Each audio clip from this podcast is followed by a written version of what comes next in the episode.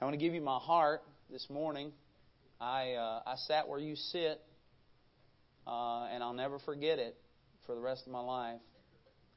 It was uh, 17 and a half years ago. Be 18 years in uh, August, and um, I was a backslidden teenager who uh, I, would, I went to public school, and I would uh, I lived one way at school, and then I would go to the church, and I would act like I you know, I went to church just to hang out with my friends and to, um, you know, to be cool because I was the cool kid at church.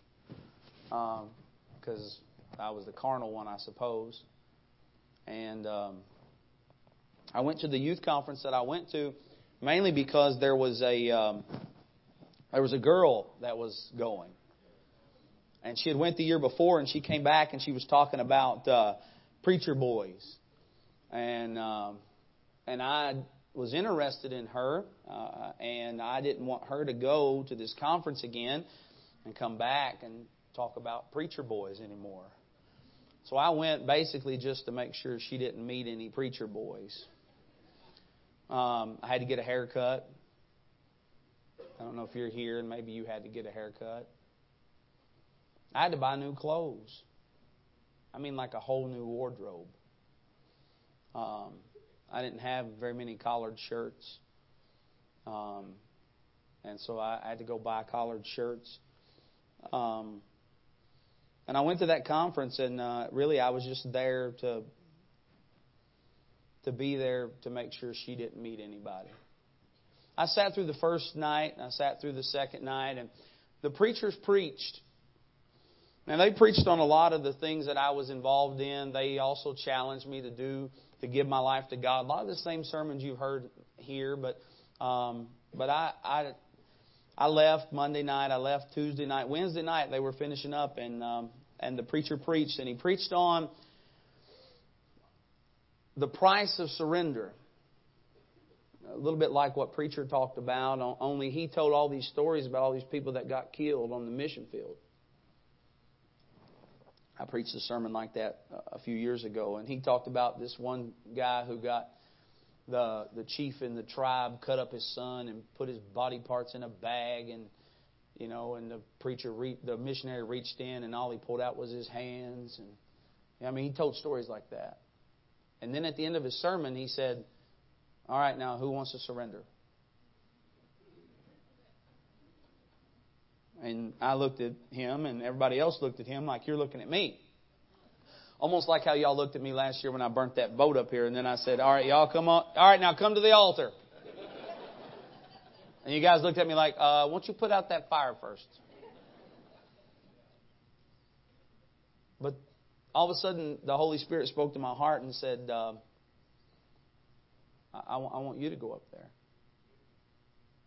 I'll never forget it. I got the video. Now, not the DVD, but there used to be these square things. They're black and they got some tape in them. And, and um, you just have to trust me. Video quality is not that great, but um, I got the video. I watch it every August.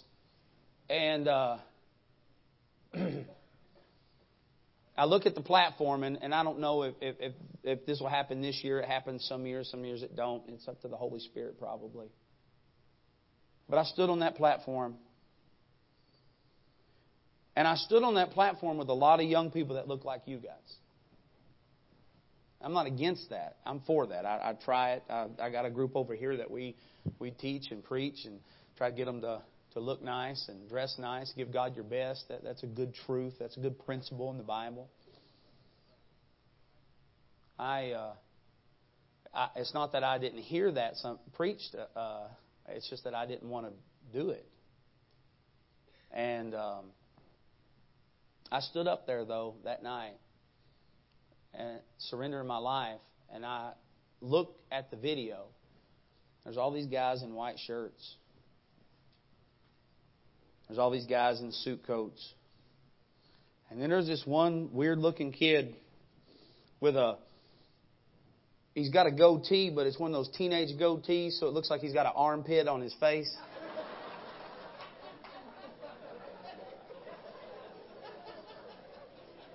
Some of y'all are laughing, but you got the same one.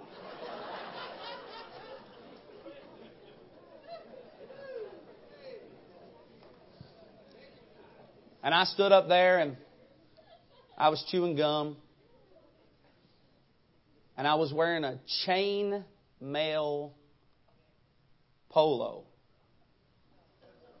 My shirt was made like the chain mail that a knight wears.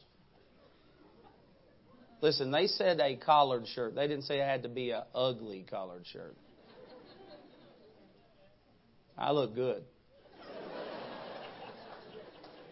I was up there. I looked like uh, Sir Lancelot, you know, up there. But but I looked around, uh, and I never forget the feeling. I looked around and I didn't feel like I belonged. There may be somebody in here today, and, and I, I'm almost sure that I'm going to preach to the minority.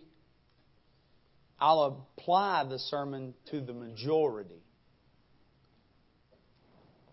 But there's some of you in here, you haven't moved all week. Like the sermons we've heard have been so challenging of a sermon from the truth of the Word of God. And yet you haven't made a decision. Now, maybe you say, well, I made a decision at my seat. I understand. Uh, but you haven't come to the altar, you haven't moved, and maybe you went to your youth pastor, I don't know. But I'm just saying, I mean, there ought to be that moving, or you expect that moving. If you haven't moved or God hasn't spoke to your heart, that, I'm preaching to you. If you feel like you, you get here and you look around and, and you see everybody, and, and sometimes, you know, we preach, you know, judge not, don't judge on appearance and all that, but we do it. Like, you know, the backslidden people say not to do it, but then the backslidden people do it. You know, all those people with ties and all those girls with their skirts, and I just didn't feel welcome. Did anybody say anything to you? No. That They didn't say anything mean. I just I just knew that they was Pharisees because they look nice. But I've felt that feeling of I don't know if I belong here. I felt the feeling when the preacher preached and he said, told those stories about the missionary and told those stories about being a pastor, told those stories and challenged everybody to serve, challenged everybody to give their life to God, to surrender, no matter what it may be to. Now, he gave some specifics and he talked about missionary and being a preacher, but, but just to surrender. And I know the feeling of sitting in that seat and saying, God, I, I know you may be talking to the preacher's kid. I, I, don't, I don't think you're talking to me. He's preaching on the will of God and he's preaching on serving, he's preaching on surrender, but I, I really don't think he's talking about me. Because, I mean, God, my, my mom and dad divorced before I was born. I, I, I grew up in a home with a single mom and and and I, I rarely saw my dad and and when I did it wasn't good and and he didn't get saved till late in life and and and and Lord, are you are you sure, Lord? I've done some really bad things, and and and, and I, I was I was a rough teenager. I, I I did some stuff I shouldn't do, and and and Lord, my home life just just isn't what this other person's home life is. And Lord, it'd be a lot better if you just if you called brother brother so and so's son. Are you sure? I I I I don't know if he's talking to me. I've been there. In 2 Peter chapter 3, I want to read one verse. I'll, I'll, I'll go over the, the first eight verses, but we're going to read one verse. The Bible says in verse number 9 The Lord is not slack concerning his promise, as some men count slackness.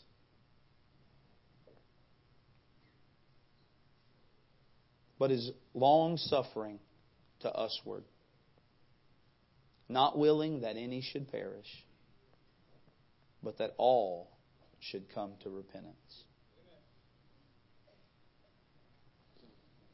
I want to preach just for a few minutes on that statement in the middle of the verse not willing that any should perish.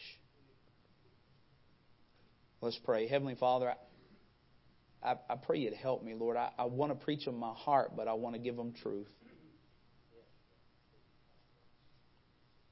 Lord, I pray for the young man that sits here today and his mom and dad are divorced. And he hears a sermon and he hears that preaching and he hears he's heard what he's heard this week and maybe he thinks, ah, yeah, he's talking to this other kid. He's talking to the kid behind me that's got his Bible and he's been taking notes and he's been listening. I don't know if he's talking to me.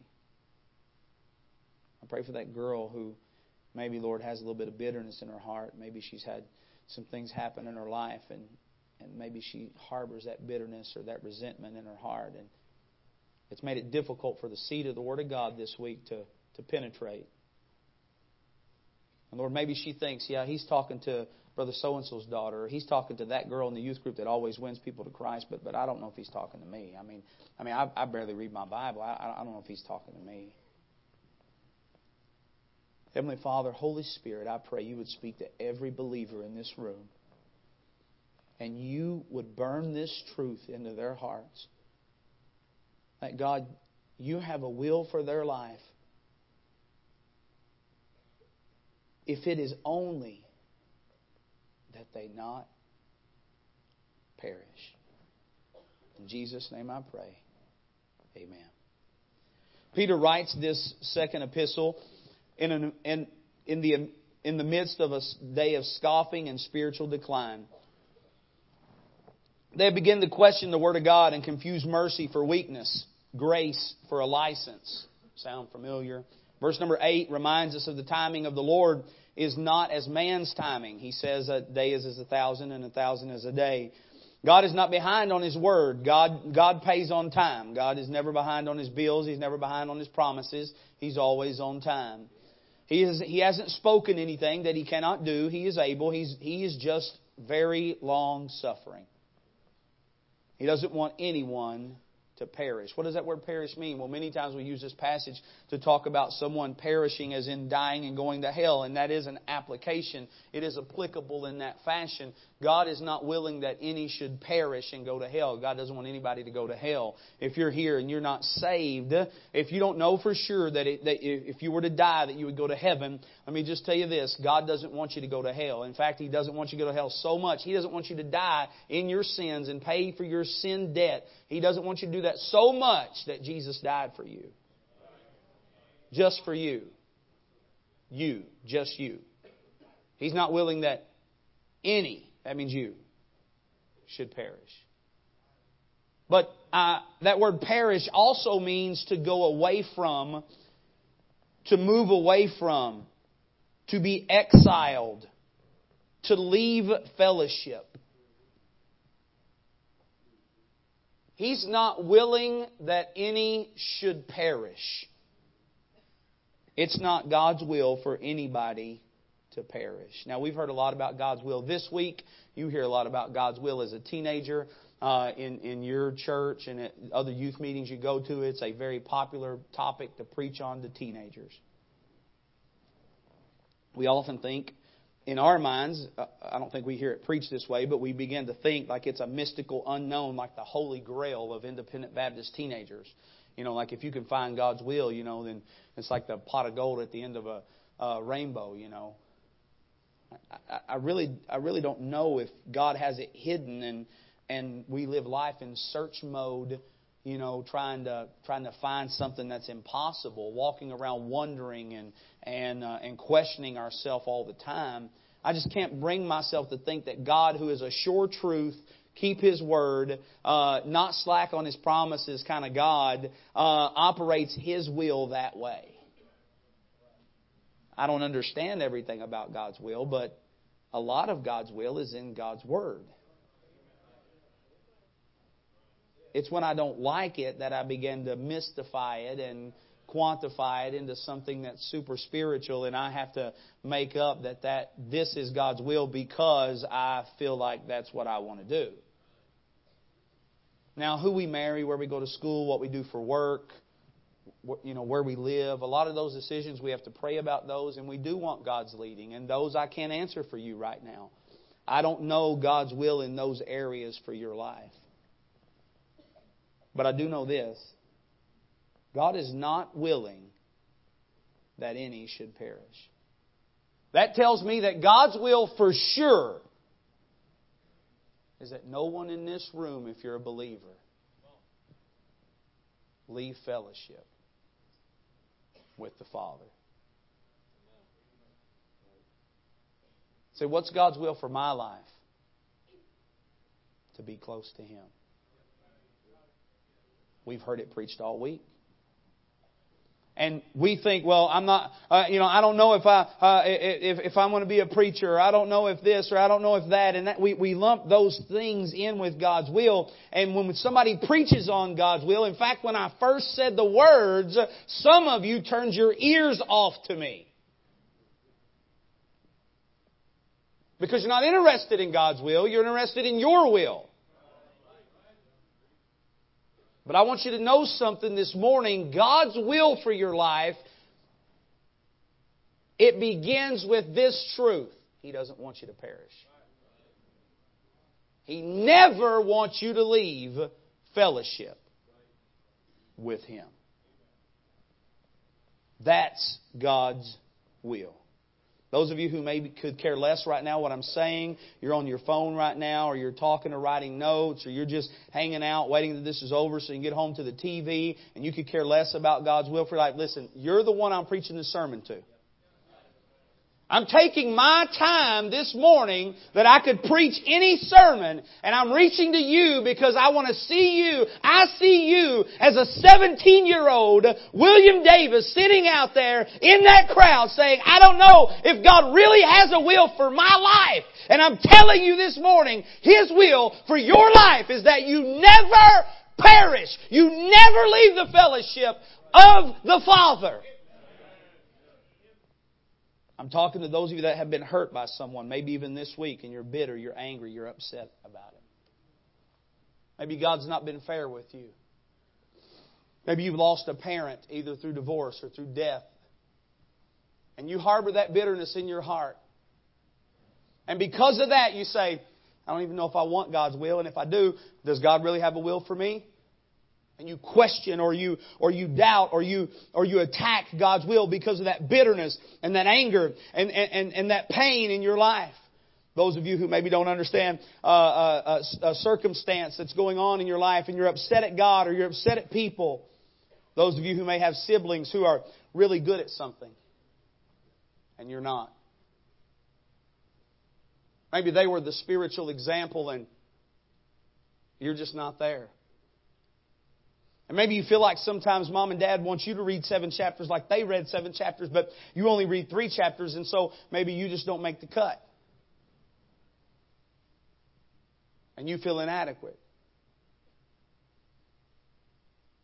And every time you hear somebody preach on God's will, you think, well, that would help my brother because he's better than me. But I really don't know if I could do that because we put them or we think that they could do more than us. Maybe you have parents who fight or who are divorced or, or who don't understand that you come to church even. A lot of you came here and, and you, ride, you ride a bus to church and your family don't come with you. You come by yourself. So did I. My mom didn't care whether I went or not. My dad, until he got saved, didn't care if I went or not. And when I was 17 years old, my mom still lost. My dad saved, and, and he p- pressured me. But my mom still, I lived with my mom, and my mom didn't care whether I went to church or not. And so I went by myself. They had to pick me up. Boy, it's humbling when you got a driver's license and you ride a bus to church or a van to church. And you may say, and you hear that preach, and you come to the conference, and the preacher says, Hey, let's talk about God's will. Let's talk about surrender. Let's talk about giving your all to God. And you think, Wait, my all? I don't have anything. Why don't we talk about God giving me something, and then I'll talk about giving something to God? Now, that's the wrong way to think, but that's the way we think.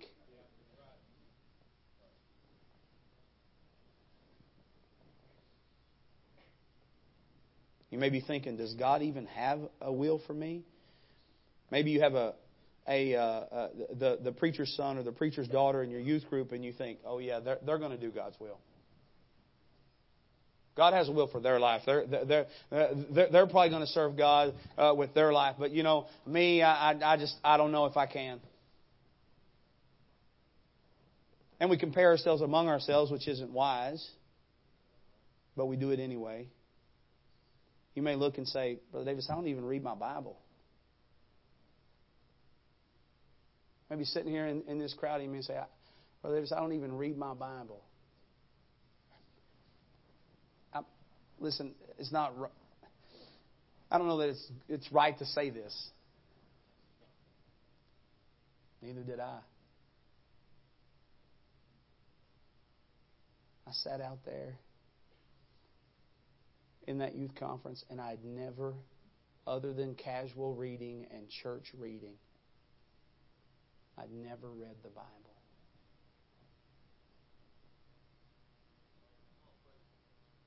Never. And so when the preacher preached and he said, Hey, God wants to use you, I thought, How can God use me? I don't even know his book. I don't even read the book. But still, God said, got a will for your life. And I want you to know this morning hey, listen, you may struggle with your Bible reading. You may struggle with your prayer life. You may struggle being a witness. But let me tell you something God still has a will for your life. And here's what it is He doesn't want you to perish. You say, does He have more? Maybe. But I'll tell you the beginning. He never wants you to leave fellowship with Him. Ever. He wants you to stay close to Him. He don't want you to be exiled. He don't want you to be cast away. He don't want you to, to, uh, to take your things and leave and, and to, to leave church or to leave fellowship with Him or to leave walking with Him.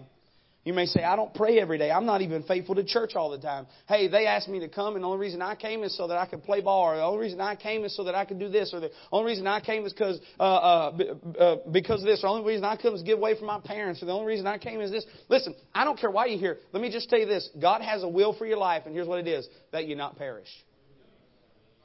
I went for a girl, and when I heard that God had a will for my life, I, I was like. I, I don't think he's talking to me. I mean, he's probably talking to the preacher's kid, or he's probably talking to this other guy that, that looks like he's a doctor or a lawyer or whatever.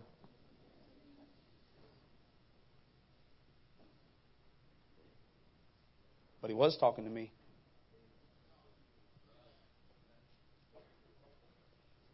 Because he's long suffering to usward saved me when I was 14. I was backslidden for those three years. Listen, he could have killed me and been justified in doing so.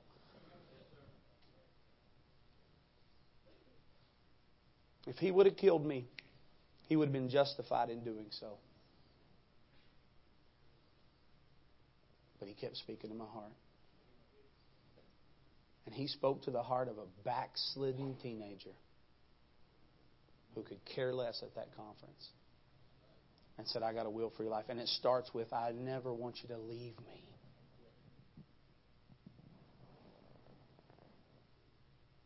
You may say, I couldn't even find the book of Daniel when preacher preached out of that. How can I apply that sermon? God has a will for your life. You may say, God probably wants to use the guy that wins souls all the time. He don't want to use me. You say, he probably wants to use the girl that sings good. I listened to the wrong kind of music. So did I. The week after that youth conference, I had an appointment with a record company to promote my music. The wrong kind of music.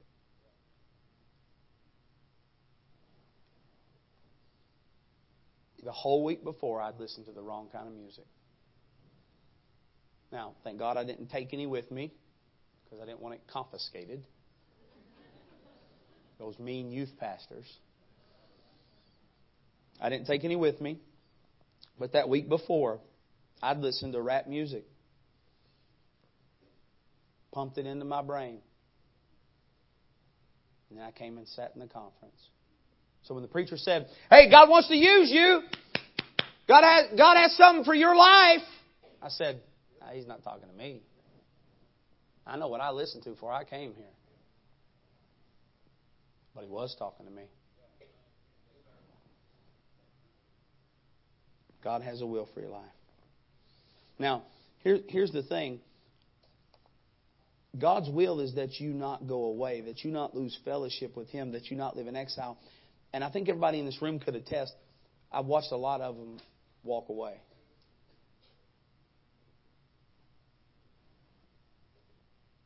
When they graduate, they leave.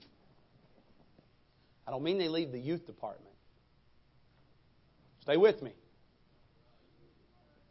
I don't mean they didn't go to Bible college. It's amazing, you know. Well, not everybody should go to Bible college. I agree. I, you know, it, it, it may not be for everybody. Everybody should try it, though. Ice cream is not for everybody either. Anyway, that's not the sermon. Bible, college, uh, you, you, know, you uh, uh, they, they they they they graduate and uh, and they they leave, or or notice now they don't just leave the youth department. Sometimes they stick around for a year. Sometimes they hang around for activities. Sometimes they come back when you got something going on in the gym. Then they find another church. A Christian church. Or a church of Christ. Or some other type of church that plays some kind of rock concert before they have some sort of preaching.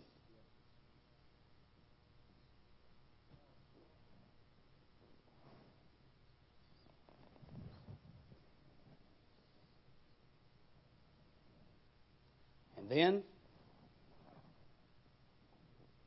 they're partying on Friday night.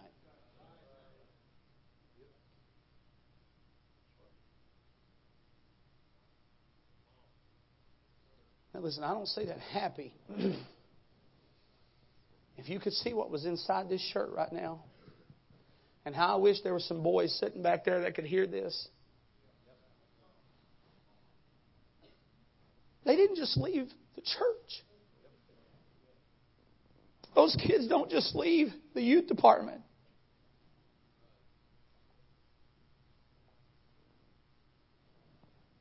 They leave God.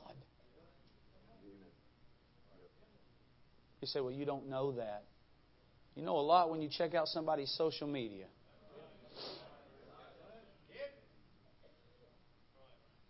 There ain't much God going on when you're at the bar on Friday night.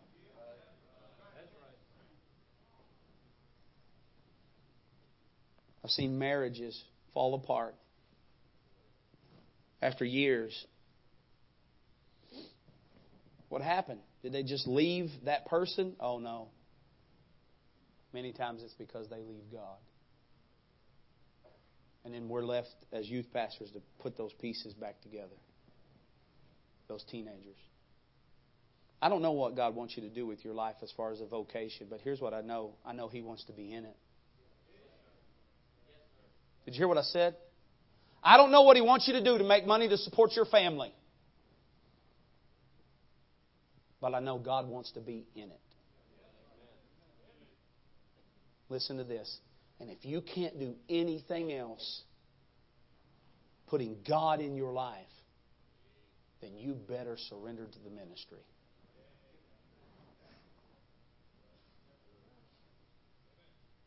If you can't work at McDonald's and have a good testimony, and you get sidetracked, let me tell you something. You, you better learn how to live right working at McDonald's because you're to have to you're to have to deal with that when you when you're doing whatever else you do. I don't know who God wants you to marry, but I know he wants to be a part of your marriage. He wants to be a part of the picking process. He's not willing that any should perish. That means when it's time to pick one, hey Samson, don't go down there and get one. Get one right here. Who should I marry, Brother Davis? Somebody that's right with God in the, going in the same direction you are. I don't know who, I don't know where, I don't know when, but here's what I know. He's not willing that any should perish. That means don't go away from God to get them. That's for sure. I don't know where God wants you to go, but I do know He wants to be there when you go. He's not willing that any should perish. Quickly, let me show you three illustrations. Luke chapter 15. Luke chapter 15. Three illustrations, and I'll close.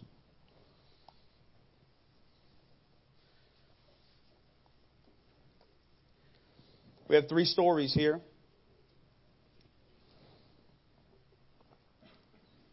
Verse number four.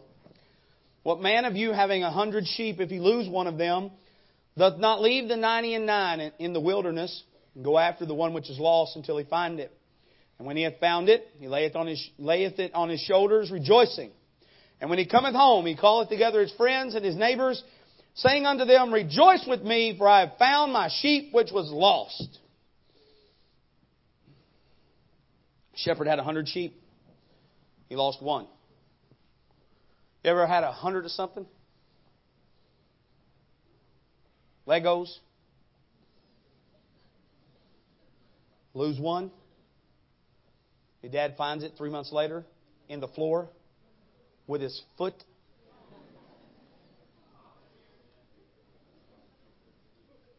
Listen, here's my question.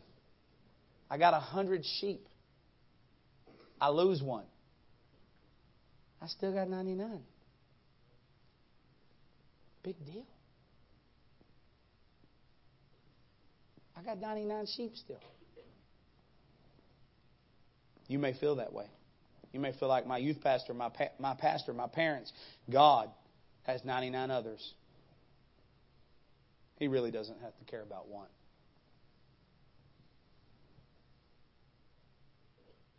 Spends a lot of time with this one or that one. Hardly ever talks to me. Doesn't spend a lot of time with me. Doesn't really love me. Especially since sometimes I stay out of the fold. Especially since I left the 99. Especially since sometimes I do my own thing. Especially since I've been in the wilderness backslidden. He probably doesn't have a plan for me. He probably is focused on that 99. Now listen, that ain't what the Bible says.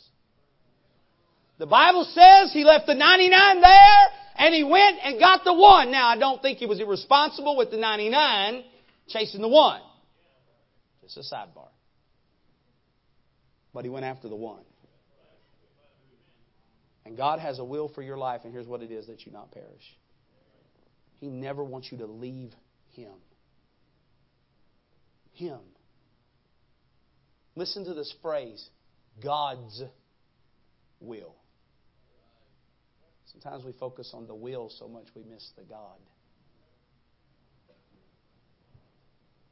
He left the 99 and chased the one sheep. You may be running from the fold. You may be living in the wilderness of sin. Young man, young lady, listen to me. But the good shepherd's looking for you. Just you. Just you. He sent this message right here there may just be, you may be the only one in the youth department. Maybe everybody else is on fire and everybody else loves it and everybody else is doing right and you're the only one that brought something wrong or the only one they've had to correct things with. You're the only one. And hey, listen, God sent this message just for you. Next story, verse 5. I'm sorry, verse, uh, uh, verse number 8. Either what woman Notice it's a woman with the money. Since we're done throwing axes. Either what woman, having ten pieces of silver, if she lose one piece, doth not light a candle, and sweep the house, and seek diligently till she find it? And when she had found it, she calleth her friends and her neighbors together, saying, Rejoice with me, for I have found the piece which I had lost. Listen now. If I had ten of something, and I lost one. I still have nine. Especially money. the time that this lady spent tearing the house apart or cleaning the house, it depends on how you define it. Okay? Most of the money's in the couch cushion, so you sort of have to tear it apart to get to the money. But she cleaned her house. Couldn't she have just went and made that money back? Couldn't she just got another coin? That's the way I think. I'm glad that isn't how God thinks. He says, "Yeah, I got nine teenage, I got ten teenagers, and nine of them are doing right. But you know what, man? I'm burdened about the one. I'm burdened for the one. I'm burdened for the one. You may be that way, and listen now. You may be in the house. I mean, you come to everything. You go to the Christian school or, or, or you're homeschooled and, and, and you go to the homeschool thing and, and you're there. You've grown up in church your whole life. Uh, but somewhere in the dust of the sin and the world and, and even the, the busyness of church, you've gotten lost in the shuffle and under some dirt. Maybe there are other coins that get used or called on or talked about, and you just get looked over. Maybe you feel like your life isn't important, like nobody cares. So you bury yourself in the house. Quiet, covered up, silent, sad. But wait, there's a broom coming. The dust is stirring up. Somebody's looking for you. They lift up the, uh, all of a sudden a, uh, a little bit of daylight creeps in under the couch. Oh wait, there's a hand coming in. Because she was just looking for that one. And young person that's here and you're feeling that way, he's not willing that any should perish.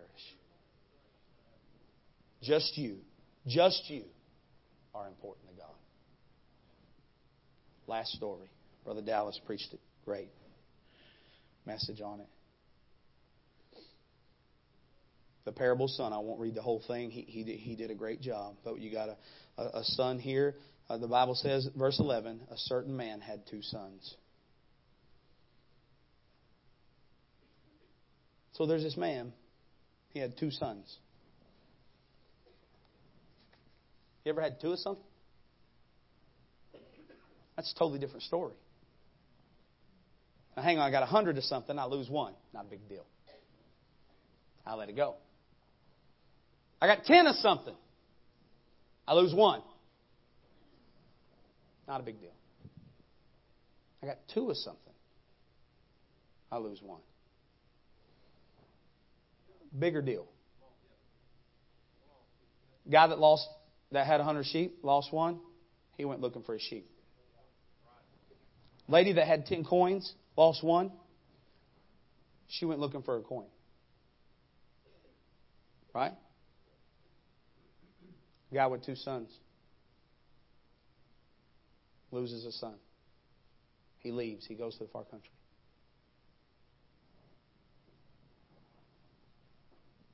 He doesn't go look for him.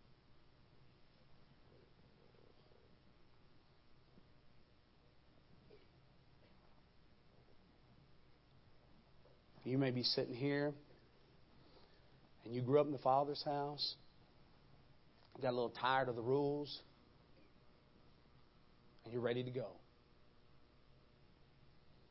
You're that prodigal that you heard preached about. But I got news for you. The Father, the difference in the Father and the woman and the shepherd, they were working with different objects. See, that sheep was a dumb animal that does not know to come back. That silver was an inanimate object with no life of its own. Everybody, look up here and listen. You are made just in the image of God. And just as He has a will for you, that you not leave Him, he gave you a will. That's why you've been able to do what you've been doing for three years or two years or however long you've got that sin hid on your computer or under your bed or from your parents or from your youth pastor and God hasn't killed you. He's long suffering to usward, the verse said. Don't take His mercy for a weakness.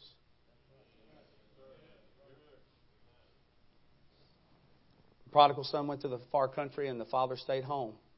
Did the father love the son less than the shepherd loved the sheep or the woman loved the money? No. But that boy had a will. That boy had to decide on his own to live with the Father. Nobody's going to make you. You have to decide to be close to the Father. He's not willing that any should perish. God's will for your life is that you not perish, that you not fall out of church, that you not fall out of fellowship with Him. You can choose to leave the Father's house. You can choose the far country. Uh, you, and when you've spent all and came to yourself, listen to me now. God still has a will for your life.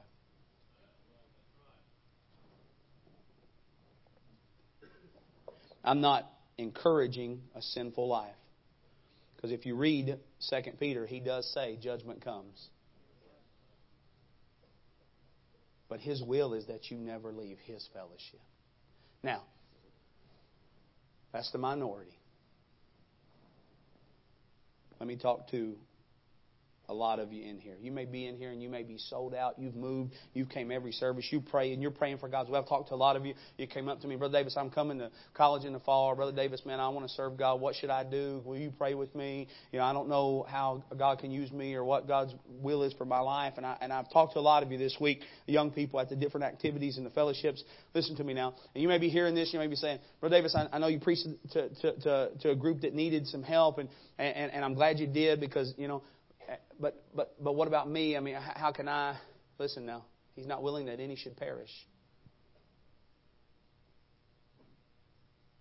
You need to be in fellowship with God.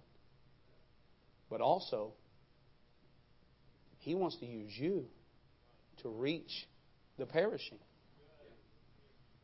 Some of you are surrendered to preach, surrendered to the mission field, surrendered to go everywhere, and you sit on a pew right now with some teenagers that are hurting that you ride the bus with to the youth conference, and you don't even talk to them. You don't try to help them. You don't. You could care less whether they make it in church or not. And you're saying you're going to go build a church, you're going to go to the mission field, you're going to go do something to help somebody else, or you work a bus route and you bring a bunch of kids to church, but you go to you go to Sunday school with some kids that are hurt uh, that are hurting and need need they need you.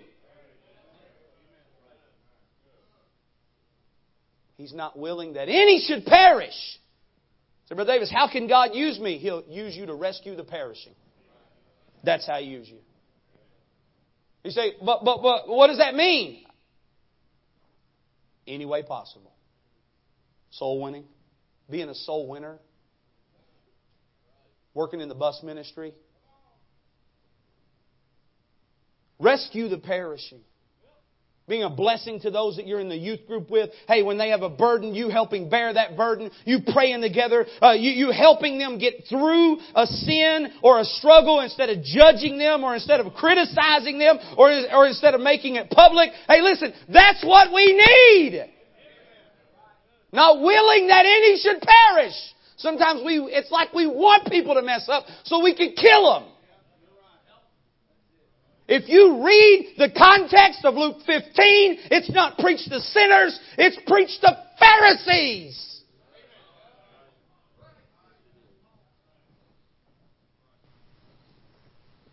He says, you should not, that God is not willing that any should perish. Listen now, he instructs them and he says this You, God's will for your life is that you not leave the fellowship of Him. He wants to help use you to help bring others into that fellowship. Rescue the perishing, care for the dying. Snatch them from the snatch them in pity, it says, from the grave. What's God's will for my life, Brother Davis? Where should I go to college? Who should I marry? Where should I live? I don't know all that stuff, but here's what I know God wants you to fellowship with Him. And He wants to use you to reach others to fellowship with Him, however that is.